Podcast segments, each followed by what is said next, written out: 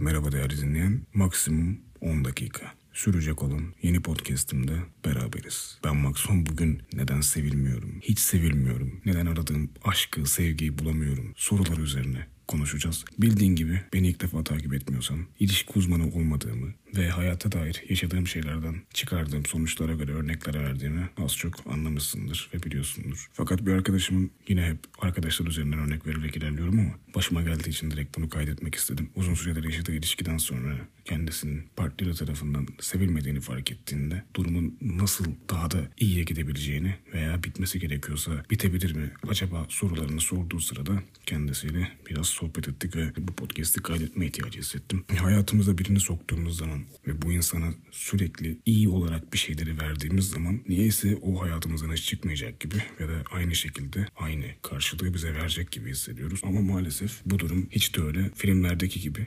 ilerleyemiyor. İnsanların yapısı gereği sürekli aynı olan şeye bağlı kalamıyoruz bizim için hayatımızın her tarafında kaos ya da hareketlilik hakimken kendi ilişkilerimizde de sabit bir şekilde süren ruh hali ne yazık ki bize iyi gelmiyor. Tıpkı sürekli kötü, sürekli olumsuz ilerleyen bir ilişkiden kişilerin uzaklaşması gibi sürekli olumlu ilerleyen sorunları görmezden gelip yastık altına saklamanın da getirdiği ilişki türleri uzun soluklu olmuyor. O yüzden şimdiki zamanda duygusal ilişkiler dahil hayatımızın içinde olan bütün kısımlarda aynı olan süreklilik bize iyi gelmiyor. Birazcık değişkenlik göstermesi lazım. Daha önce bahsettiğim bir örnekteki gibi o EKG çıktısında inişte çıkışta kalp hareketlerini hayatına uyarladığın zaman o inişlerin ve çıkışların olumlu olumsuz olarak değerlendirilmesi hayatımızın da merkezine böyle bir yaşama formülü koyduğunda daha anlamlı oluyor. Daha heyecanlı oluyor, daha adrenalinli oluyor. Yapılan şeylerden alınan haz daha hissedilebilir oluyor. Fakat biz hayatımızda gerçek anlamda sevgiyi bulamadığımızda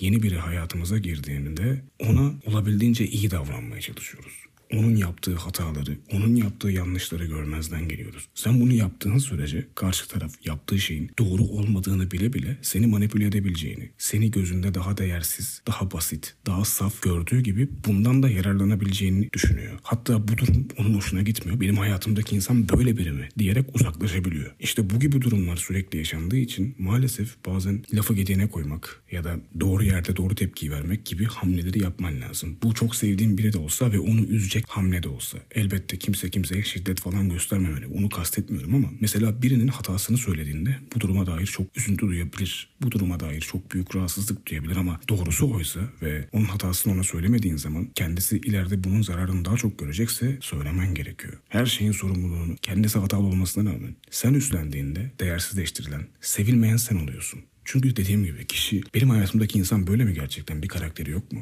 Yanlışa yanlış diyemiyor mu? Ya da her şeyi düzeltmek adına beni durumdan bağımsız değerlendirmeden hayatına devam edemiyor mu diye düşünüp senden uzaklaşıyor. İşte arkadaşın başına gelen olay da oydu. En sonunda kendisi çok her şeyi alttan aldım. Her şeyi hep ben düzeltmeye çalıştım. Sürekli kavga ettiğimizde giden taraf ben oldum. Bu sefer artık bitti dedi. Artık nasıl canına tek ettiyse işte insan yaşaya yaşaya bir şeyler öğreniyor ya. O arkadaşım da durumu böyle biraz daha kavradı. Ve ilginçtir dört gün sonra eşi ilk defa konuşmamız lazım. Bazı yanlışlarım olduğunu farkındayım diyerek arkadaşımla tekrar görüşme talebinde bulundu. Bu tarz geri dönüşler bazen olmayabiliyor. Bazen sonu hüsranla bitebiliyor. Her şey doğru olmak zorunda değil. Ama ben birini hayatıma sokacağım ve ona çok iyi davranacağım. Ben ona çok iyi davrandığım için, onu çok sevdiğim için ben de sevileceğim diye bir düşünce formu mevcut değil. Bu filmlerde bile artık işlenmiyor. Çünkü böyle bir şey yok. Biri seni sevmek zorunda değil. Hayatına dahil olabilir. Hayatına misafir olarak girmiş biri bile olabilir. Seninle geçirdiği zaman sonucunda seninle yaptığı aktiviteler, sohbetler, yaşanmışlıklar zamanla sevgiye dönüşebilir. O hoşlantının etkisi, zamanla edinilen alışkanlıkların verdiği haz duyusu sevgiyle sonuçlanabilir. Ve bu sevgiyi korumak senin elinde. Mesela düşünsene yani kendine dışarıdan bak. Bir ara demiştim ya otur bir yere kendi yaptığın bir şeyi gözünde canlandır. Mesela ben bunu kaydettikten sonra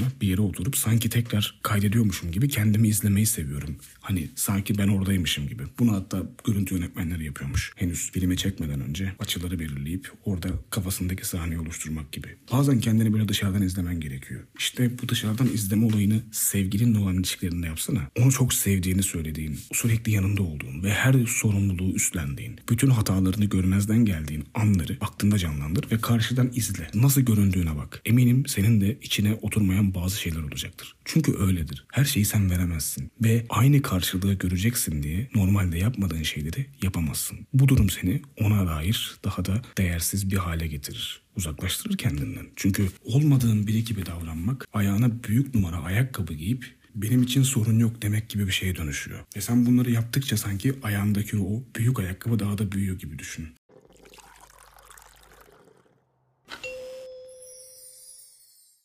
Benim şahsi görüşüm olduğu için hayatta daima kendim olup yaşadığım ilişkilerde de karşılıklı saygıyı koruyarak kendim olmayı sürdürdüğüm bir ilişki formunu savundum. Çünkü geçmişte yaptığım kendimden ödün verip elbette onun hatalarını kendi hatalarım gibi gördüğüm ilişkilerim oldu. Fakat bunun sonucunda aldığım karşılığın doğru olmadığını görünce bir yerde yanlış yaptığımı fark ettim ve ne olursa olsun inceldiği yerden kopsun ama en azından düşüncelerimi özgürce ifade edebilmeliyim noktasına eriştikten sonra ilişkilerim daha uzun soluklu olmaya başladı. Hayatımdaki insanlar kadın erkek fark etmez ama duygusal ilişkiler ama iş ilişkileri daha sağlıklı ilerlemeye başladı. Elbette sorunlar çıkıyor. Elbette hayatına girmesi gereken insanlar giriyor, çıkması gerekenler çıkıyor. Ama sen bu durumda hayatındaki insanlar çıkmasın, senin sevdiğin kadar sevsin diye kendinden ödün verirsen maalesef sevilmeyeceksin. Ya da aradığın sevgi modelini bulamayacaksın. Çünkü bizler yapılan işler karşısında doyumsuz olabiliyoruz. Sana verilen sevginin boyutu sana zamanla azalmış bir şekilde sana zamanla tatmin edici gelmeyebilir. Hani derler ya ilk tanıştığımızda böyle değildin beni daha çok seviyordun diye. Bunun gibi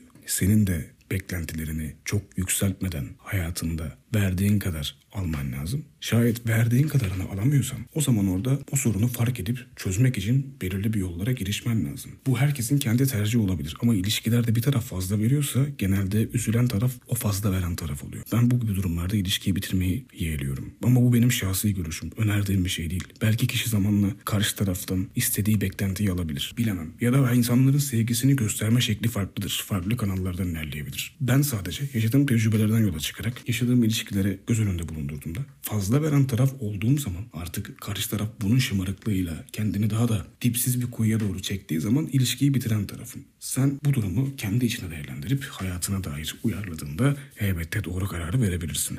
Fakat sana bu podcast'te diyebileceğim tek şey karşı taraftan beklediğin sevgiyi almak için karakterinden ödün verme. Senin bir oturmuş karakterin var. Yetişkin bir insan olarak yıllardır yaptığın yetişme şeklin, coğrafyan, ailen hepsinin etki ettiği bir karakterin var. Sen sırf o hayatındaki insanı çok sevdiğin için, hayatındaki insana çok değer verdiğin için o karakterini hiçe sayarsan ne yazık ki karşı taraftan beklediğin sevgiyi alamayacaksın. Çünkü benim ilişkilerde gördüğüm kadın erkek fark etmez sağlam bir duruşun daima ön planda oldu. Sağlam duruşundan vazgeçme. Mutlaka hayatına seni gerçekten seven, senin de sevdiğin kadar seven, belki daha fazla, belki daha az. Ama zamanla o düzende beklediğin formda biri çıkacak. Hepimizin hayatına insanlar girip çıkıyor. Bazıları girmek için var, bazıları girip çıkmak için var, bazıları hayatın olmak için var. Sen de hayatın olan insanı zamanla bulacaksın. Lakin bu insanın hayatına girmek için ekstra efor harcaman gerekmiyor. Bu insan hayatından çıkmaması için de ekstra efor harcaman gerekmiyor. Biri zaten hayatında olmak istiyorsa olur. Biri zaten seninle birlikte zaman geçirmek istiyorsa geçirir. Bunun için harcadığın ekstra efor, sana yetmeyen verdiği sevgisi artsın diye yaptığın her hareket ne yazık ki uzun vadede seni daha zararlı duruma sokuyor. Onun gözünde daha da küçültüyor. Yapma bunu. Ben yaptım. Zamanında bunun karşılığını alamadım. Belki benim çevremdeki insanlar bunu anlayacak kalibrede değildi. Hayatıma giren insan dünyadaki insanlara kıyasla çok az bir istatistik olduğu için geçerli olmayabilir. Bunu da anlayabiliyorum ama çevremde sorduğumda aynı karşılanan çok insan var. Sosyal medyada buna dair metiyeler düzen birçok insan var. Gerçekten ufak da olsa bir doğruluk payı var. Biz insanlar şımarmayı severiz. Bize verilen sevginin daha da fazla verilmesini, bu sevgiyi kullanmayı severiz. Farkında olmadan bile yapabiliriz. Sadece karakterinden ödün verme. Sağlam bir duruş göster, ne istediğini bil. Ne istediğini bilen insan karşı tarafın da ne istediğini anladığı zaman işler bir şekilde yoluna girer. Acele etmene gerek yok. Bu hayata bir kere geldin. Seçici olmak en büyük hakkın. Sadece karakterin sağlam olsun, kırmızı çizgilerin olsun ve bunlar için gerçekten hayatını zehir etme. Bugün de kendimce ilişkiler konusunda bir şeylerden bahsettim. Umarım keyif almışsındır. Beni dinlediğin için teşekkür ederim. Kendine iyi bak.